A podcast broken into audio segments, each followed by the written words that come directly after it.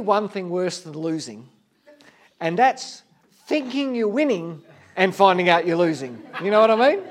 And, and this is a bit of a theme in my life. Uh, we, um, uh, my, my kids introduced me to the game of Catan during the week right now. If you don't know how to play the game, it, doesn't matter. But um, it's one of these sort of long games where you, you know, you trade things and you build things, and there's roads and, and, and uh, houses and this sort of stuff. And anyway, we get toward the end of the game, and as someone wins the game, they get the 10 points required to win. They, they win the game. Okay, okay. Someone other than me, it was my wife, wins the game. And uh, so there you go. Anyway, but they won the game. But I was secretly proud because I showed my hand to the others and I said, But you know, I had some secret cards in my hand and I was just about to win. I was, I was so close to winning. And then my children looked at the cards in my hand and said, No, Dad, they're not the winning cards. You've collected useless stuff. You're actually dead last. I, I, thought I was so close. I thought I was so smart. In fact, I was, I was collecting the wrong stuff. You ever felt like this in life? Like, I thought I was on the path to winning. I thought I was holding the winning cards. In fact, I was collecting the wrong stuff. And I was a long way from what winning looked like in this game. We're talking about the kingdom of God uh, over a few weeks. Um, we said last week that uh, Matthew, Mark, and Luke, in their biographies of the life of Jesus, they all agree, they all say the same thing that Jesus' first public words uh, as an adult, when he sort of steps out into public life and he says, Here's what I've got to tell you. His first public words go something along the lines of, The kingdom of God has come near, repent and believe the good news. And repent is a word we use a lot in church. It means to, to sort of to turn around. It's, it's Jesus saying, change the direction of your life, turn around and see the kingdom that I'm bringing. It's good news. We said last week that Jesus' kingdom, uh, this kingdom he's talking about, is not a new nation. He didn't raise an army, he didn't fight a war, at least not war in the way that we think about war anyway that Jesus talks about the kingdom of God as like a world within a world. It's a, it's a world or a kingdom within this world that works according to God's rules and God's values. And it's a world that we're all invited into, that everyone is invited into the kingdom of God. It's a, it's a world that we must be reborn into. Um, uh, Jesus literally said it's like being born again. You've you know all been born sort of you know naturally through parents. This is like a spiritual rebirth into this new kingdom. And we noted last week, and it is absolutely true to say that Jesus spends more time talking about this kingdom and the way that it works than anything else that he talks about. According to all four of those who wrote biography, biographical accounts of his life Matthew, Mark, Luke, and John all agree that Jesus spent more time teaching about and talking about the nature of the kingdom of God than anything else. Matthew's biography starts with the birth of Jesus. He tells kind of the birth story if you open Matthew and start from the beginning. And, and he has some other sort of, if you like, kind of uh, sets the scene of the life of, of Jesus, tells a, a story or two about his sort of growing up years. Not many, but just a story or two. Um, he tells the story of the way that Jesus collected his disciples, those, those that we call the 12 disciples or apostles. He, he sort of sets that up. And then he launches in what in our Bibles is Matthew chapter 5 into a sermon. It, it's three chapters in your Bibles uh, Matthew chapter 5, 6, and 7. It's presented as sort of one long message of Jesus teaching about the kingdom of God. So if you've got your Bibles, you can turn there. We're going to begin. It's what um, a lot of people call the Sermon on the Mount. If you've ever heard that, that this is, that's what this is, the Sermon on the Mount, right? Um, And it's called that because Jesus gathers, or, or, people gather around Jesus, hundreds, probably thousands of them, and he's actually on a hillside, a mount, as in like on a mountain, sermon on a mountain. Jesus is sort of up high, everyone uh, can see him, and he begins to teach. Matthew chapter 5, uh, beginning verse 2. He began to teach them, saying, Blessed are the poor in spirit, for theirs is the kingdom of heaven. Blessed are those who mourn for they will be comforted. Blessed are the meek, for they will inherit the earth.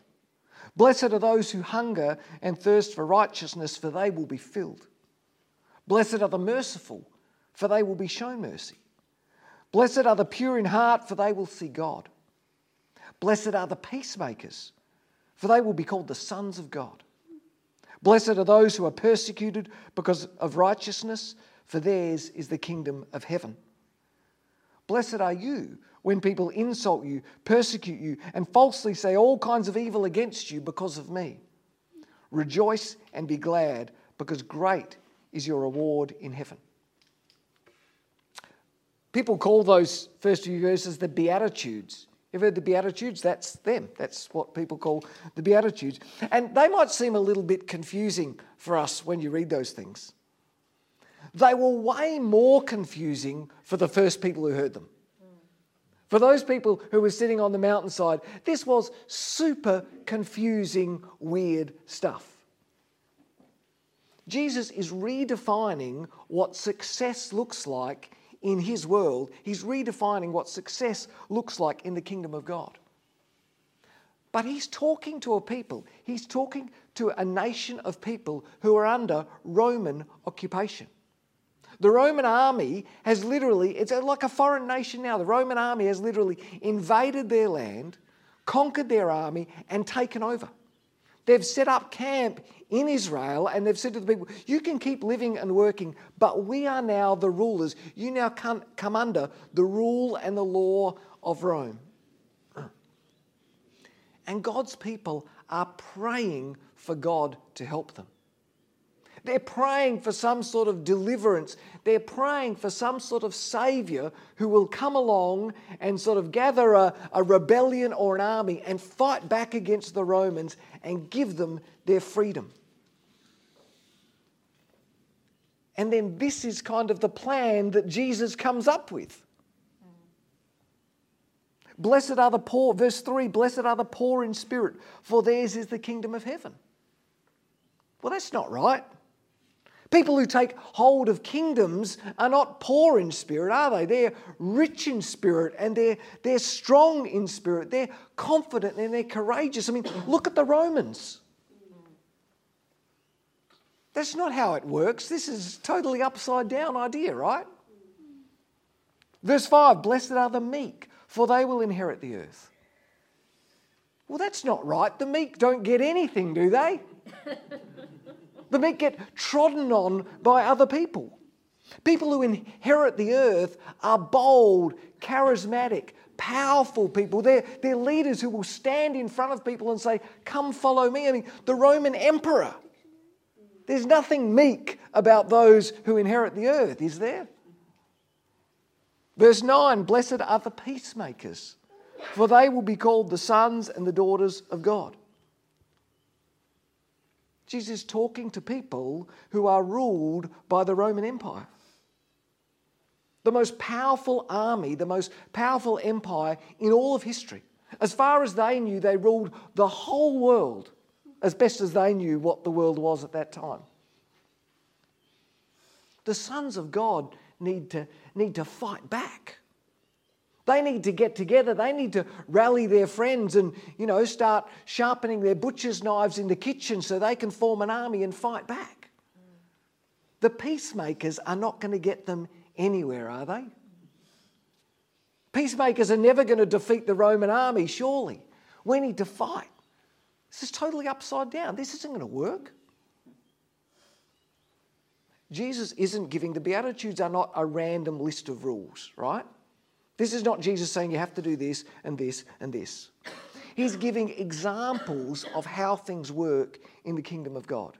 He's sort of painting word pictures for the values for how things work in this new kingdom, kingdom for how totally upside down success is in the kingdom of God. Because the world says that success and power and victory, those sort of things, that, that they come from fame and they come from money and they come from military conquest. The kingdom of God says that success comes from love and peace and service. The world says that you should put yourselves first. The kingdom of God says that you love others and you put them first. The world says that you should fight for your rights, you know, stand up for yourself. And Jesus comes saying that the kingdom of God says that you should fight for the rights of others and you should stand up for others before you stand up for yourself. It's totally upside down. Let me show you another example of how Jesus teaches about this upside down kingdom. It's in Matthew chapter 19. I'm going to start reading from verse 16. It's a story you might have heard before, but listen to this in terms of the upside down values of the kingdom. You might never have thought about this story the way Jesus intended it to be heard. A man came up to Jesus and inquired, Teacher, what good thing must I do to obtain eternal life? Why do you ask me what's good? Jesus replied. There's only one who's good. If you want to enter life, keep the commandments. Which ones? the man asked. Jesus answered, Do not murder, do not commit adultery, do not steal, do not bear false witness, honour your mother and father, do not steal, uh, uh, love your neighbour as yourself. They're, the, they're from the Ten Commandments, right? Uh, they, so you might have heard those, but everyone in Jesus' audience knew those laws, right? All these I have kept, said the young man. I've ticked off all those. I'm doing all those. What do I still lack? Jesus told him, if you want to be perfect, you want to be complete, you want to be sort of full in your following uh, of God, go sell your possessions and give to the poor, and you will have treasure in heaven. Then come, follow me. When the young man heard this, he went away in sorrow because he had great wealth. Then Jesus said to his disciples, who were standing in the background watching this conversation, he turned to them and he said to his disciples, Truly I tell you, it's hard for a rich man to enter the kingdom of heaven. Again, I tell you, it's easier for a camel to go through the eye of a needle than it is for a rich man to enter the kingdom of God. When the disciples heard this, they were greatly astonished and they asked, Who then can be saved? Jesus looked at them and he said, With man, this is impossible, but with God, all things are possible. Look, Peter replied, Peter's one of the twelve. He said, Look, we've left everything to follow you. What will there be in it for us? Jesus said to them, Truly I tell you, in the renewal of all things, he's talking about sort of at the end of time when, when Jesus brings all things uh, unto him, at the renewal of all things, when the Son of Man sits on his glorious throne, you who have followed me will also sit on 12 thrones, judging the tribes of Israel. And everyone, everyone who's left houses or brothers or sisters or father or mother or wife or children or fields, in other words, businesses, uh, for the sake of my name, will receive a hundredfold, hundred times as much, and will inherit eternal life. Verse 30 But many who are first will be last, and last will be first. The story's all upside down, isn't it? I mean, money is one of the biggest indicators of success in life, isn't it? I mean, meet someone, we do it today. The people who we think are really, they got a lot of money. People who don't have much money, we think, well, they're less successful, right? It was no different in Jesus' time. What the world taught about money then is the same as the world teaches about money today. You should get as much as you can, you should keep as much as you can, and what you get is yours do with it whatever you like. Spend it on yourself. Live your best life. Verse 21, Jesus says to this young man, If you want to be perfect, complete, full, go sell your possessions and give to the poor. Then you'll have treasure in heaven. Contrasting treasure in this world with treasure in the kingdom of heaven. Now, most scholars believe that Jesus, this is not, a, a, he's not literally saying to the man, sell every single penny you have. But he's using really strong language to make a point to this young man. He's saying, if you want to be rich in the kingdom of God, you want to be successful, you want to be wealthy in the kingdom of God, use your money in this life to bless others. Be generous, be crazy generous in this life. Give more than you keep in this life, then you'll have treasure in heaven. Then you'll be rich in the kingdom of God. Can you see how it's totally upside down? Even Jesus' disciples are confused. They're staying, standing behind him going, Well, is that even possible? Like, does that even work? And Jesus says to them, Yeah, you're exactly right. He says, With man, like in this world, this is impossible, but with God, saying in the kingdom, all things are possible. He's saying success looks totally different in the kingdom of God than it does in the world around you. So, this is a teaching specifically about money, but he's teaching them that, that money isn't the way to success in the kingdom of God. Success isn't about, in terms of money, isn't about what you get, but it's about what you give. But can you see that when we live like this, when his followers live like this, this is what drives us toward trust in God. Right? This is, this is what's at the heart of this teaching because if you give your wealth away, if you give your wealth and your fame away, only then are you in a position where you have to trust God because you've given away the other thing that you could trust, right? This is the nature of the kingdom. Only then are you in a position where you have to rely on God because you've given away those other things that, in a worldly sense, you could rely on for success, for victory, for your best life. And this is what God wants for you, right? He wants your best life. But he's trying, Jesus is trying to teach them the way to your best life. Fast forward to verse 30, at the end of that, he says, Many who are first will be last, and last will be first. That little slogan actually appears uh, at the end of a whole number of stories where Jesus teaches about the kingdom. You might have heard that. You've heard that before. It's not only in that story, it's like a slogan that Jesus used, like his sort of little catch cry that he just tag onto the end of a story to remind people that I'm talking about the upside down kingdom.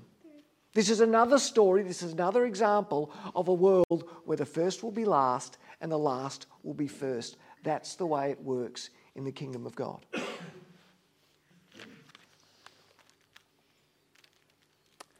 the upside down world of the kingdom of God isn't a list of rules. As I said before, this, this isn't Jesus, this isn't a new list of things that you need to remember. As I've taught often in this place, remember Jesus instituted just one rule, one kind of, you know, all covering rule, which was what? Love. Love God and love others. Everything else flows out of that. He's not trying to create a whole bunch of rules here. He's trying to show people a list, if you like, a, a, a kind of value for the way that things work in the kingdom of God. He's saying that the kingdom of God is a world that gives more than it takes. It's a world that elevates others before we elevate ourselves. It's a world where peace is the path to victory, where service is the road to success, and where forgiveness is the path to real happiness. Jesus, this is what success looks like. This is what victory looks like. This is what your best life looks like in the kingdom of God. The kingdom of God isn't just something that you believe in. It's not just a club you belong to. It's not a, you know, it's not a card that you have in your pocket saying, yeah, you know, not a sticker you put on the back of your car, you know, I'm a, I'm a Port Adelaide member, I'm a member of the kingdom of God. It's not like that. The kingdom of God is a lifestyle and it's a choice that people make. It's a decision you make to live by a different set of values. It's a decision you make to live by a different set of rules. It's a decision you make to put a different goalpost at the end of your life. That's why Jesus says repent, because he's saying you used to be headed in this direction toward that goal.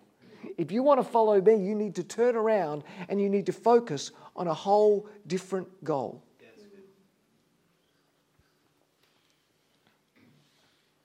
Now, this might sound great in church, but if you're anything like me, and I'm being really honest, in real life, this makes me nervous. Just like the rich young man went away sad. He was like, well, that's not going to work for me. Just like the disciples were like, is this, you know, the disciples like, is this really going to work? Is this actually possible? I feel like that a lot of the time. You know, if I live this way, will it actually turn out? Will I actually have enough? Because it's easy to hear this stuff and say, yeah, but. You know those conversations? You re listen to the message on YouTube and, you know, someone looks over your shoulder and says, well, that's good. Yeah, yeah, yeah, but don't go too over the top with this stuff. You know, everything in moderation. I mean, don't be too generous. Yeah, generosity is a great thing, but don't be too generous. Make sure you keep enough for yourself. Don't elevate others above yourself too much because, you know, people might tread on you and, you know, someone might take advantage of you. Man, how many I, times have I heard people say that when I teach about the kingdom? People might take advantage of you. You don't want that. But this is what it means to have faith and trust in God. Faith is living in an upside down world and trusting that Jesus is right, that the meek will inherit the earth. Living by faith is believing that Jesus is right and that those who hunger and thirst for righteousness will be filled. It's believing that those who are merciful will be shown mercy, that those who are pure in heart will see God. The, peace, the peacemakers will be called the sons and the daughters of God. That's what it is to have faith in the kingdom of God and to trust in God. Faith is making a choice that says, I will love even when the world around me says I should hate. Faith is making a choice that say, I will forgive when the world around me says take revenge. I will give generously when the world around me says keep it for yourself. I mean, you deserve it, right? I will put others first when the world around me says, look after yourself first. That's what it means to choose the kingdom of God. And today, the choice is yours, the choice is mine. Because Jesus' teaching forces us into a choice. This is one of those situations where you have to make a choice. Making no choice is a choice. You know that you get those situations in life? Because you have a choice. You can continue to live, or you can live the way that the world lives. And lots of people do. You can do that, and you can still believe in God. You can still come to church, and, and you know you can give a little in the church. You can, you know, you can make a box once a year. Or you can repent, you can turn around, and you can be spiritually reborn into the kingdom of God. It's a choice that Jesus never forces on anyone, never twists anyone's arm, never tries to bribe anyone into.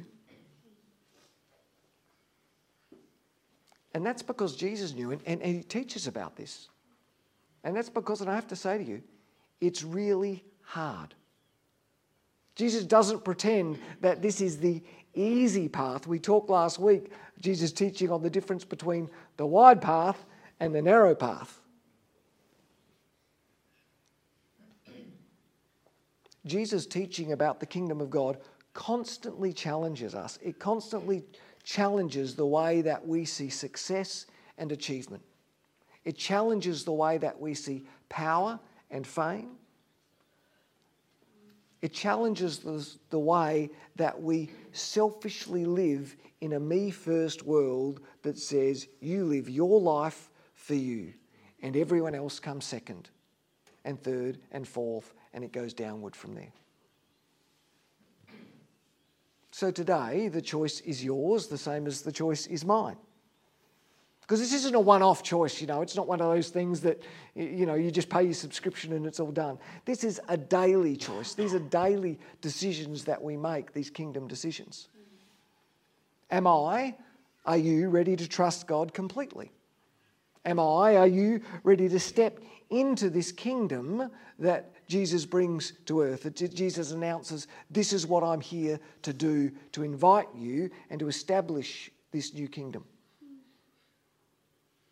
Do I, do you believe that Jesus' way to live is the best way for you to live your life? do I, are you ready to flip what success looks like in your life and to flip what other people are going to tell you success looks like in your life? To flip what other people who love you tell you what success looks like in your life? For some of us, what your parents and what your friends and what your kids and what your mates at school and your neighbours, your brothers and sisters, to flip sometimes what some of those people are telling you success looks like in your life. Do I really trust God when He says, do I really trust Jesus when He teaches, this is the way to live your best life? Life in the kingdom is the best life for me and for you? These are the questions that Jesus' teaching about the kingdom puts in front of me and puts in front of you. And today, the choice is yours.